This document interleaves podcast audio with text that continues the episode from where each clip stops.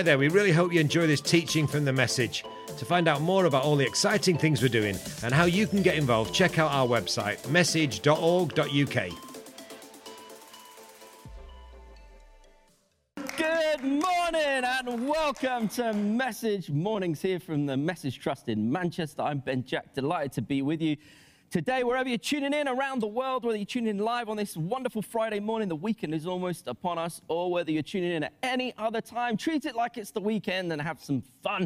Um, and it's so good to have some people in the room today. This is amazing. Uh, it's only been a few times over the last year that I've actually had physical human beings in the room. We've had to can the laughter in on an audio track instead of just having the the reality of an awkward silence when I try to attempt to be funny. So you're going to get the awkward silences today, which is good. Although Pete's in the room and I'm, uh, he's literally employed to laugh at my jokes, so hopefully he'll do his job properly this morning. There you go. Thank you. We do need to work on his laugh. It's very odd. Uh, sounds like the witch from The Wizard of Oz. That's odd. Um, so this morning we're going to be jumping into a new series, and I'm very excited about this series because um, it's uh, it's a letter that often gets missed. Uh, we're going to be looking at Jude. And just before we started this, we were having a conversation, a couple of us that were in the room, about what this series was going to be called. And people inevitably are like, Are you going to call it Hey Jude? And I'm like, I wonder how many preachers actually uh, through history have preached on Jude and I've thanked the Beatles for giving them the title for their talk. I'm not going to do that because um, it's, it's, too obvious, isn't it? So my series is going to be called Yo Jude instead, and we're going to make it slightly youthy and fun. Pete, right on cue for the canned laughter. Thank you. Um, so this little letter often goes unnoticed by uh, a lot of Christians, actually, and I think the reason why it goes unnoticed is because of where it's placed in the Bible. I was actually talking to a friend this week uh, Christian who's been a Christian for a few years now, and uh, I said, "Oh yeah, I'm doing a series on on Jude," and they stopped and they went, "Jude, Jude, yeah." Do you know what? I, I'm not sure that I've ever actually read the letter of Jude before. And I was like, it doesn't surprise me in some ways because it's tucked away in this, in right at the back of the New Testament between what I call the WhatsApp letters of, uh, of John, which is second and third John, so short. Like the rest of the epistles, if they were written today, feel like they're, feel like they're emails. Um, but, but these second and third John, they're, they're like WhatsApp messages. They're highly personal. They're super short. Andy did a great job expounding from those a few months ago. Do dig those talks out and go and have a look at what he said about them. But because they're quite short and, and odd little letters in terms of how they communicate what they're communicating, we, we kind of get to those and we're like, oh, is it starting to taper off a bit at the end of the New Testament? And then we, on the other side of, of Jude, we have the divine mysteries of Revelation, which freaks some people out. And they kind of read a few pages into Revelation and they're like, oh, this is all a bit strange. There's lots of fiery goings on and dragons and things. And I'm, I'm, I think I'm not sure if I understand how to read this. I'll save it for another day. Sandwiched between these WhatsApp letters of John and Revelation is Jude, and, and it, it gets missed. But part of the challenge um, of missing one of the books of the Bible is that we don't get the riches of what the Bible has to offer, especially in this wonderful little uh, look. It's a book. It's a massive loss if we don't dig into Jude, and we're going to discover why that is over the next few weeks. So, who actually wrote Jude? Who is this Jude fella that we're hearing from, or, or more specifically, uh, Jude, Judah? Is his full name, uh, or, or, even a variant Judas. Uh, it's one of those names that has uh, different versions, a little bit like Ben or Benjamin or Benjamin or something like that. It's different versions of the same name that point us in the direction of who this person is. And, and crucially, as we read the text, we can discover that this is one of Jesus' brothers. And I love that this letter is, is written. Most likely, it's always a little bit tricky to say 100% for sure, but we're like very, very confident this is written by one of Jesus' brothers, Jude. Uh, in the same way that James, another of his brothers, wrote his uh, letter as well. And I did a series on that uh, a couple of years ago that you can go and, go and check out as well. And I love the letters of James and, jo- uh, James and Jude, partly because of, uh, of course, what they say and the treasure that they have for us, but partly because of who wrote them and the story and the testimony behind the fact that you have two brothers here who, when Jesus was living and breathing and walking and talking amongst his family, they thought he was crazy. They, they literally, I think, thought he was schizophrenic. They probably didn't have any concept or understanding of, of how we understand something like schizophrenia today, psychologically and medically. But they, they clearly had concerns about Jesus and, and who he thought that he was and the way that he lived his life. And there's a few places in, in the Bible where their interactions with him point out that they, number one, clearly didn't think that he was who he was claiming to be or, or putting himself forward to be the Messiah, certainly not God, even his his own disciples didn't have a grasp on that reality at first. But beyond just thinking, oh, he's got a few ideas above his station, it seems in the text that they actually thought that he might be mentally unwell, that there might be something psychologically wrong with him because of the things that he was saying, the things that he was doing. And yet, move forward in the story post death and resurrection post Jesus ascension. We just celebrated, if you're watching this live today on the Friday, we just celebrated Ascension Day yesterday in the church calendar. Jesus returning to heaven and promising his spirit to dwell within us so that we can live the lives that we are called to live as we turn to trust in him. And post ascension, as the church is now being formed and, and disciples are being made and the gospel is going out to all the world, there's, there's two brothers who are writing letters for the early church who used to think that Jesus was crazy and now they think that he is God. Some might think that they are crazy for believing it, but they wouldn't care about that because they are absolutely convinced that this man that they shared, that they didn't share in terms of being twins, but shared a womb with in terms of coming from the same mother, have a biological link to, grew up with, knew intimately as their brother that this was no ordinary man. They once thought that, but now they believe that he is the king of the universe. What a transformation! What could lead somebody from thinking, what, you're, you're a crazy person, to thinking, no, you are exactly who you say you are? We see this in movies sometimes, like a, uh, movies about Santa Claus or something like that, where, where Santa Claus comes into the real uh, uh, world that we live in and, uh, and he's going about their business day by day. And, and people look at them and go, well, you're, you're, you're crazy for thinking that you're Santa Claus. We, we think that Santa Claus is a, is a myth. You must be mad if you really think you're Santa Claus. And then in these fictional films, over time, it is revealed that no, he's not actually the crazy one. And through a series of convoluted events, they come to discover that he, he truly is the, the real Santa Claus. No, oh, no, it turns out you were. And we see a change in their attitude. Those are fictional films. The reality of the truth and the Word of God tells us that this has happened on the most important scale and level that it could happen the transforming of a person's mind from thinking that a person is mad to a person being God. And that that is significant because if that person truly is God rather than mad, it changes everything. And it changed everything for James as he went on to then lead the church in Jerusalem, be ultimately killed for his belief in his brother being God but being prepared to die for that truth because it's the truth that matters above all others. It is the ultimate truth under which all other truth can be found and make sense. And the same is true for Jude here. What a transformation! And as we read this letter with that transformation in mind, he was a skeptic. He was someone who did not believe. It was crazy. And now he's someone who's saying, Not only do I believe this is God who I will serve with my whole life. When we read this letter through that lens, man, it gives it just such an extra sparkle. Now, we don't know exactly who Jude was writing to, but we are very clear about what he was writing about over the five parts. We're going to unpack this little uh, letter in five parts. And it might seem like a very short letter. I mean, if, you, if you've never read it, please do go read it. It will take you four minutes tops to get through it, top to bottom.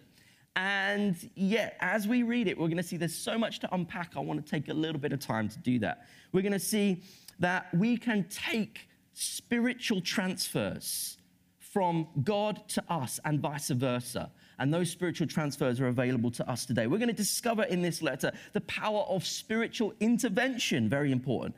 This letter is going to sober us about the false teaching and false living that can be around us, that can be in our own lives which is so destructive. That's actually the crux of Jude's theme in his letter. We're going to see that this letter can strengthen us to persevere in all situations of life. And we're going to see that this letter is ultimately and wonderfully going to leave us in a place of utter awe and wonder at the power, majesty, and love of God. This really is a remarkable little letter. I'm so excited to adventure it through it with you over the coming weeks. So let's do that today by jumping into verses 1 and 2 and let's pray to begin. Father, thank you for this precious gift, the precious gift of a testimony of your own brother, Lord Jesus, thinking that you were crazy and eventually coming to realize you were far from crazy. You're the sanest person who ever lived. You are the way, the truth, and the life. And our hope is found in you. Our convoluted and challenged thoughts and minds can find rest and peace. Lord, we're very aware that this is Mental Health Awareness Week. We don't want to be trivial about the idea of people struggling with their thought processes, with, with anxieties, with difficulties in their mind in any way, shape, or form. No, we want to take those things seriously. And the ultimate way that we can take them seriously is to bring them to you and say, Lord, would you help bring peace to our minds? You brought peace to Jude's mind. Would you bring peace to our mind today, we pray, as we read this precious letter together? Would you feed us from your word? Speak to us, we pray, in Jesus' name. Amen.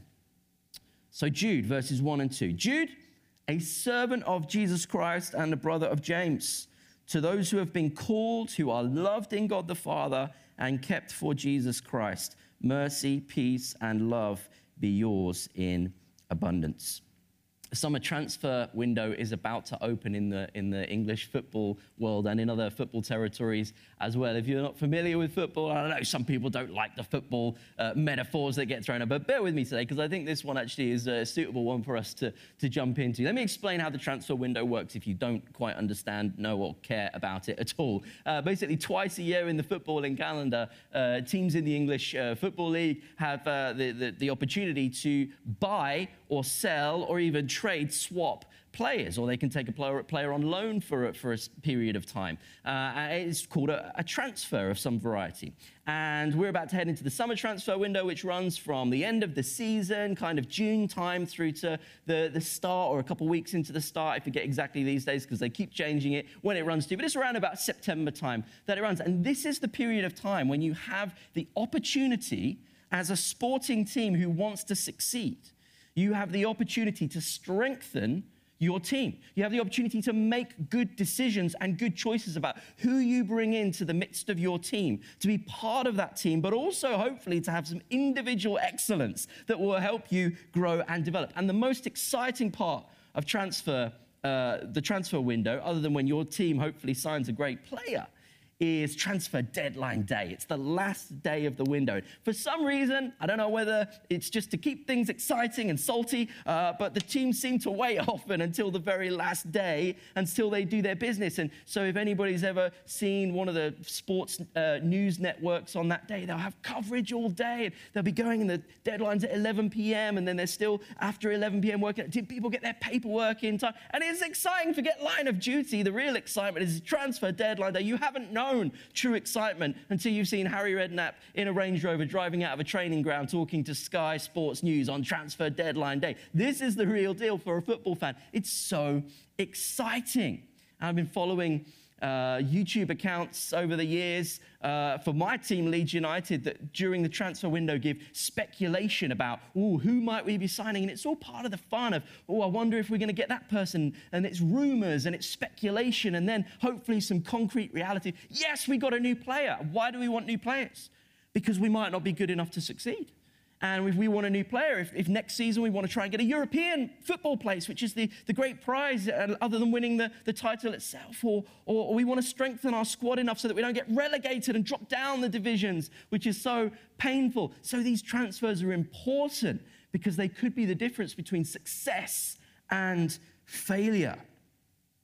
But the truth is that there is a spiritual transfer window that is always open.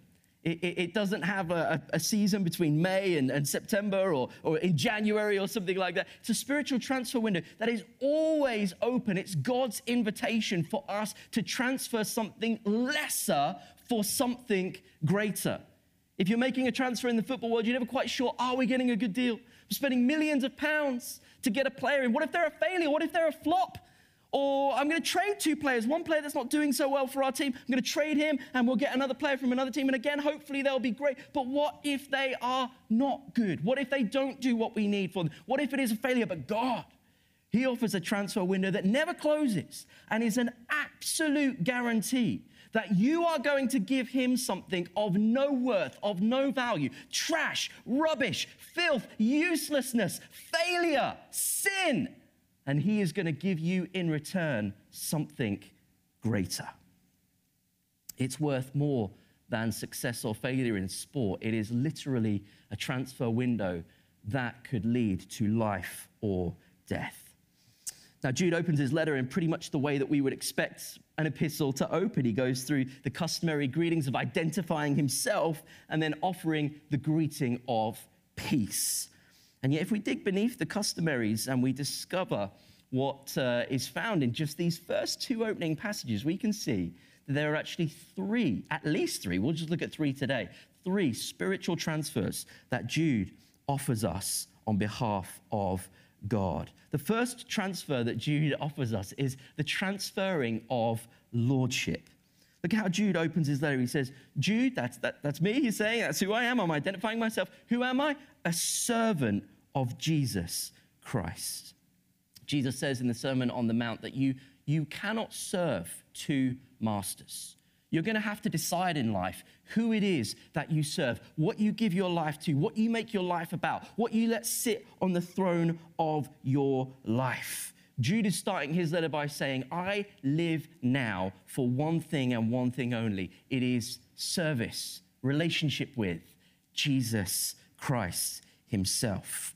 The transfer that is available to us in these very opening words is to stop and consider what do we serve? Because I guarantee you, you serve something. What do we serve? God offers us a transfer that whatever we serve in life can be traded to serve Him. And it might not sound like a good transfer. A transfer where I'm trading serving something for serving something else. Isn't there a transfer where I could stop serving something and instead be served by something? Well, that would sound like it would be a better transfer, but no, that would be a terrible transfer.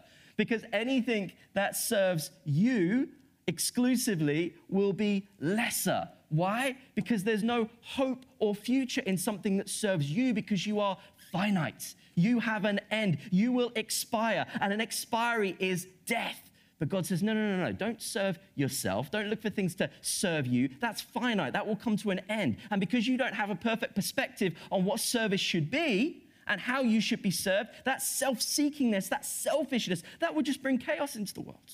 That's no good. What you need to do actually is trade all of that serving, of, of looking for people to serve you and, and, and, letting other things serve in your life or serving other masters that aren't me, that are all finite, that are all roads to death. Stop serving those things. Give those things to me. And by serving me, you will be serving something eternal. And in serving something eternal and good and perfect and righteous, guess what? You will inherit those very things onto your being. You will become the things that you serve. If you serve selfishness, you will become selfish. If you serve pridefulness, you will become prideful. If you serve greed, you will become greedy. If you serve chaos, you will become a chaos maker. But God says, No, I can make you a peacemaker if you serve me, the King of peace. You ever had to clear out your um, attic? You ever moved house ever had to do a clear out or anything. It can be very difficult for some people to have a clear out because you start looking through your boxes and they sit in your attic. You never touch them, you never go anywhere near them until the day you have to move and you look in the box and you're like, oh, I don't really want to throw that away because, you know, I've not been fishing since I was five years old with, with, with my granddad or something, but uh, 30 years later, I've still got that, that child's fishing rod. And, you know, one day I might want to go fishing. I, I'm, I'm in a landlocked country and I don't live near the sea and I, I don't have a passport. I'm not allowed to travel, but you never know. I might need it one day. And so we hold on to these things and they kind of clutter up our attic space. All right, well, if you've got the attic space, I guess it doesn't matter that much. But what if you're cluttering your life with idols and masters and things that you serve that push Jesus to the margins? What are you clinging on to in your life that is stopping God from being Lord? We just reflected on the great John Stott, what a churchman he was. And if you've never read any of John Stott's writings, I encourage you to go check some of them out. He was a remarkable man of God and wrote some wonderful books.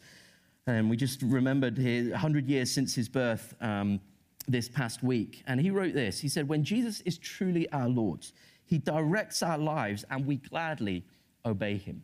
Or to put it another way, we gladly serve him.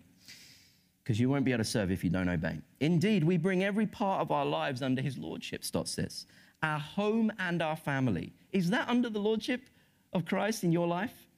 Our sexuality and our marriage. Is that under the lordship of Christ in your life? Our job, our unemployment, our money, our possessions, our ambitions and recreations. Are those things under the lordship? If you're keeping other clutter in your life in any of those areas, allowing those things to serve you instead of giving them to God so you can serve Him, you are settling for something lesser. And lesser is always the path to death. But God has life for you. He says this morning, no, no, no, no. Transfer it out to me. God offers to transfer all the clutter, all the idols, everything you've put your hope uh, in as a Lord of your life for His eternal Lordship, the Lordship of life. You will choose a Lord of your life. The only question is, what will that Lord be? Will it be a Lord that takes your life or a Lord that gives you life? The only Lord that will give you life is Jesus Himself. Every other Lord tells us, you can keep your life if you worship me. That's what every Lord in the world tells you. You'll keep life, you'll get life, you'll have satisfaction of life if you worship me. We say that to ourselves. Oh, I'll have a satisfied life if I worship myself. Every single Lord in the world tells you the same thing. If you want life, worship me but we end up dead. God tells us, you've got to lose your life to worship me. And you know what happens when we do that? We end up truly alive. Part of the reason we struggle to let Jesus be Lord, to make that transfer, is because of our self entitlement at times and the privilege of our circumstance. So we're also invited by God to the second transfer, to transfer our privilege. Look at how James starts the letter after saying he's a servant of Jesus. He says, I'm the brother of James. And by implication of being the brother of James, and by the fact that we know that he's Jude, and we've heard earlier in the gospel accounts that Jesus had a brother called Jude. We put all the pieces of the puzzle together, and what do we get? This is Jesus' brother. But he's not identifying himself as Jesus' brother, is he? What has he said about his relationship to Jesus? Not, hey, I'm Jude, I'm Jesus' brother, check it out. Woo! I get backstage passes to all of Jesus' preaching events because I'm related to him. Doesn't get closer than that. Look at my privilege. Look at the place that it puts me in. Because we came from the same womb, man, I'm closer to Jesus than you'll ever be. It's like, no, Judas is saying that. Judas coming out and he's saying, no, I'm a servant of Jesus Christ. I am the brother of James who leads the church, so that just so you know, I've got some credibility. The things I'm saying, oh, by the way, don't forget that you know James is the brother of Jesus. He's, he's not afraid to let people know that there's the familial relationship there, but it's not what he's building his life on. Why? Because Jude has laid down his privilege. He's like, there is no privilege that could come from a biological connection to Jesus that isn't usurped and transcended a thousand, a million, infinite fold by the spiritual privilege of trusting Him as Lord. That's where the privilege comes. Think about the royal family. We've seen real challenges in the royal family recently, haven't we? We've seen Harry and, um, and Meghan going to America and, and, and laying down some of the privileges that they've had in the royal family because they weren't happy with so many things and some of the, the racism in the, in the media that they've been talking about and the, some of the inter-family politics and dynamics. I don't want to get in, into any of that. I don't know too much about those things. But what I see when I look at, at, at that situation is I see someone born into the most incredible earthly privilege who has decided to walk away from it. However, in walking away from that privilege, they have also been able to go and satisfy themselves with another form of privilege, with, with, with money, with, with, a, with a Netflix deal. And I'm not saying they, they don't have the right to do that. Of course, they have the right to do that. But in walking away from one form of earthly privilege, they have walked into another form of earthly privilege. They are free to do what they want to do. But Jude is saying here, don't walk away from one earthly privilege only to put your hope into another earthly privilege that will never give you the ultimate privilege of the kingdom of heaven itself. There is no biological privilege, no circumstantial privilege, no wealth, no culture, no fame or fortune, no earthly privilege that can better the spiritual privilege we can have in knowing Christ as Lord. And the wonder of this spiritual privilege is that it doesn't exclude. It's not a privilege where I, I get more money, and because there's a finite amount of money, as I get more, you get less. As I get more food, you get less food. No, no, no, no, no. This is a spiritual privilege. The more spiritual privilege that I receive from the inexhaustible treasure of heaven's spiritual kingdom privilege, the more I have to personally give away on behalf of the kingdom. It gives you more as I get more because I become a better servant of who Jesus is calling me to be. God says, don't put your trust in any earthly advantage. Transfer your trust into trust in me and know the privilege of the kingdom. What's the privilege of the kingdom? Look at the Sermon in the Mount. It will turn out well for those who mourn, for they will be comforted. It will turn out well for the meek, for they will inherit the earth. It will turn out well for those who hunger and thirst for righteousness, for they will be filled. It will turn out well for the merciful, for they will be shown mercy. I could go on reading that whole passage. The simple version of it is this. In other words, everything that is seen as privilege today, health, wealth, status, they will fade. But there are eternal privileges that transcend, that satisfy, that are inexhaustible and available to all who forsake the advantages of the world for the blessing of the kingdom. And one of those great blessings is the blessing of power, and that's the third transfer we're invited to make. To those who have been called, who are loved in God the Father and kept for Jesus Christ, mercy, peace, and love be yours in abundance. This is a power verse. Jude is saying here, look, if you want to be, if you want to recognize the call of God, you can know his love and be kept in his strength and in his presence and in his power. You can be transformed. But the problem is, we as humans are power hungry. Even in my own home, I'm power hungry. Give me the remote when I'm sitting next to my wife Naomi and I get Netflix on. I'm power hungry. Let me pick the movies. I know better than you do, Nay, which movies we should watch. And then 30 minutes into the movie, I look across the sofa and see Nay's reaction and think, I've made another mistake here. Unfortunately for me and the rest of humanity, it goes so far beyond simple movie choices. We want full autonomy, full control in our lives, and Satan knows that we want this. He knows it leads us to destruction and away from God. And so, in a bid to kill and crush you, because he hates you, by the way, Satan, God loves you perfectly. Satan hates you, despises everything about you. In a bid to kill and crush you, he whispers the ultimate lie in your ear. He says, You can have all the authority, you can have all the power, and you won't die. You'll be fine. The lie that we see happen in Genesis to Adam and Eve, and it's the lie that he's been telling ever since. You can have all the power, you won't die. But Jesus says, All authority in heaven and earth is given to me. If you want life, you need to trust me as Lord. There is no life outside of Christ. Let go of the illusion and destruction of your own power and trust in the reality and perfection of His power. As Oswald Chambers puts it, every element of our own self reliance or self power must be put to death by the power of God. You'll only be able to put your own power to death if you trust in God's power. The wonderful thing is, when you trust in God's power, you get the ultimate power to live as the people you were always supposed to be, the person. Look, as we make these transfers, transferring all of our rubbish lords for the true lordship of God, as we make the ultimate transfer of transferring out all of our privilege, which is ultimately useless, it will fade for the ultimate eternal privilege of the kingdom. As we transfer our power that doesn't actually empower us, it leads us to destruction and replace it with the power of God that enables us to live as who we were supposed to be always and take that power into the world so the world can know hope.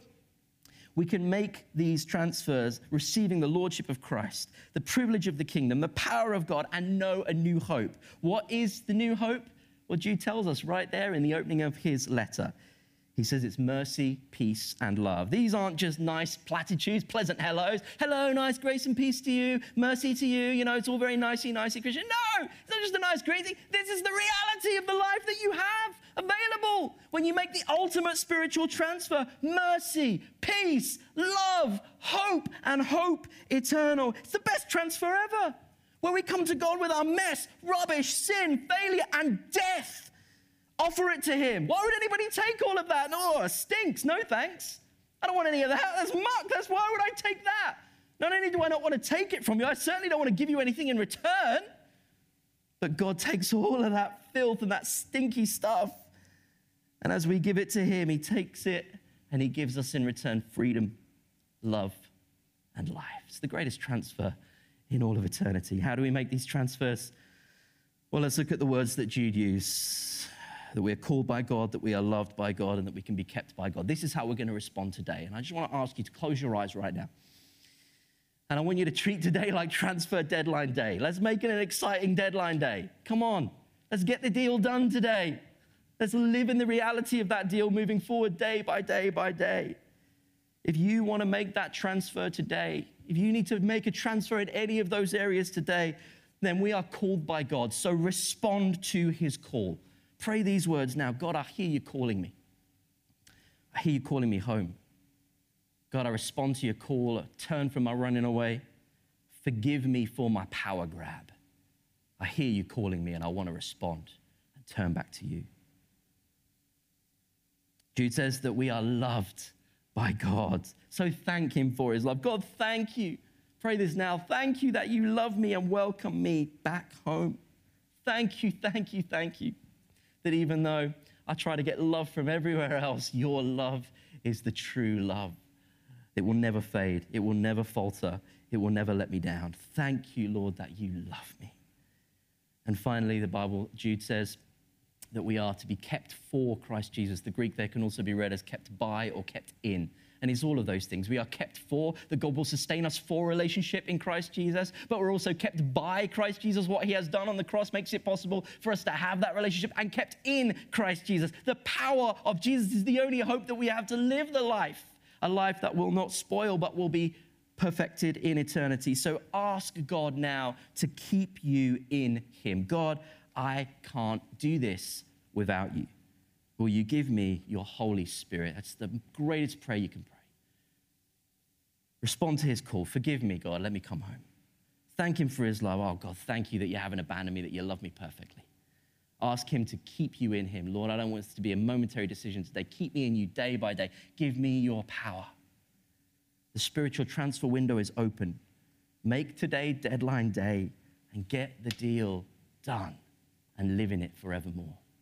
Father, would you work in our lives? Would we transfer the muck and the rubbish to you? And would we know your mercy, peace, and love forevermore? Amen. Bless you. Thanks so much for tuning in today, and we will see you very soon.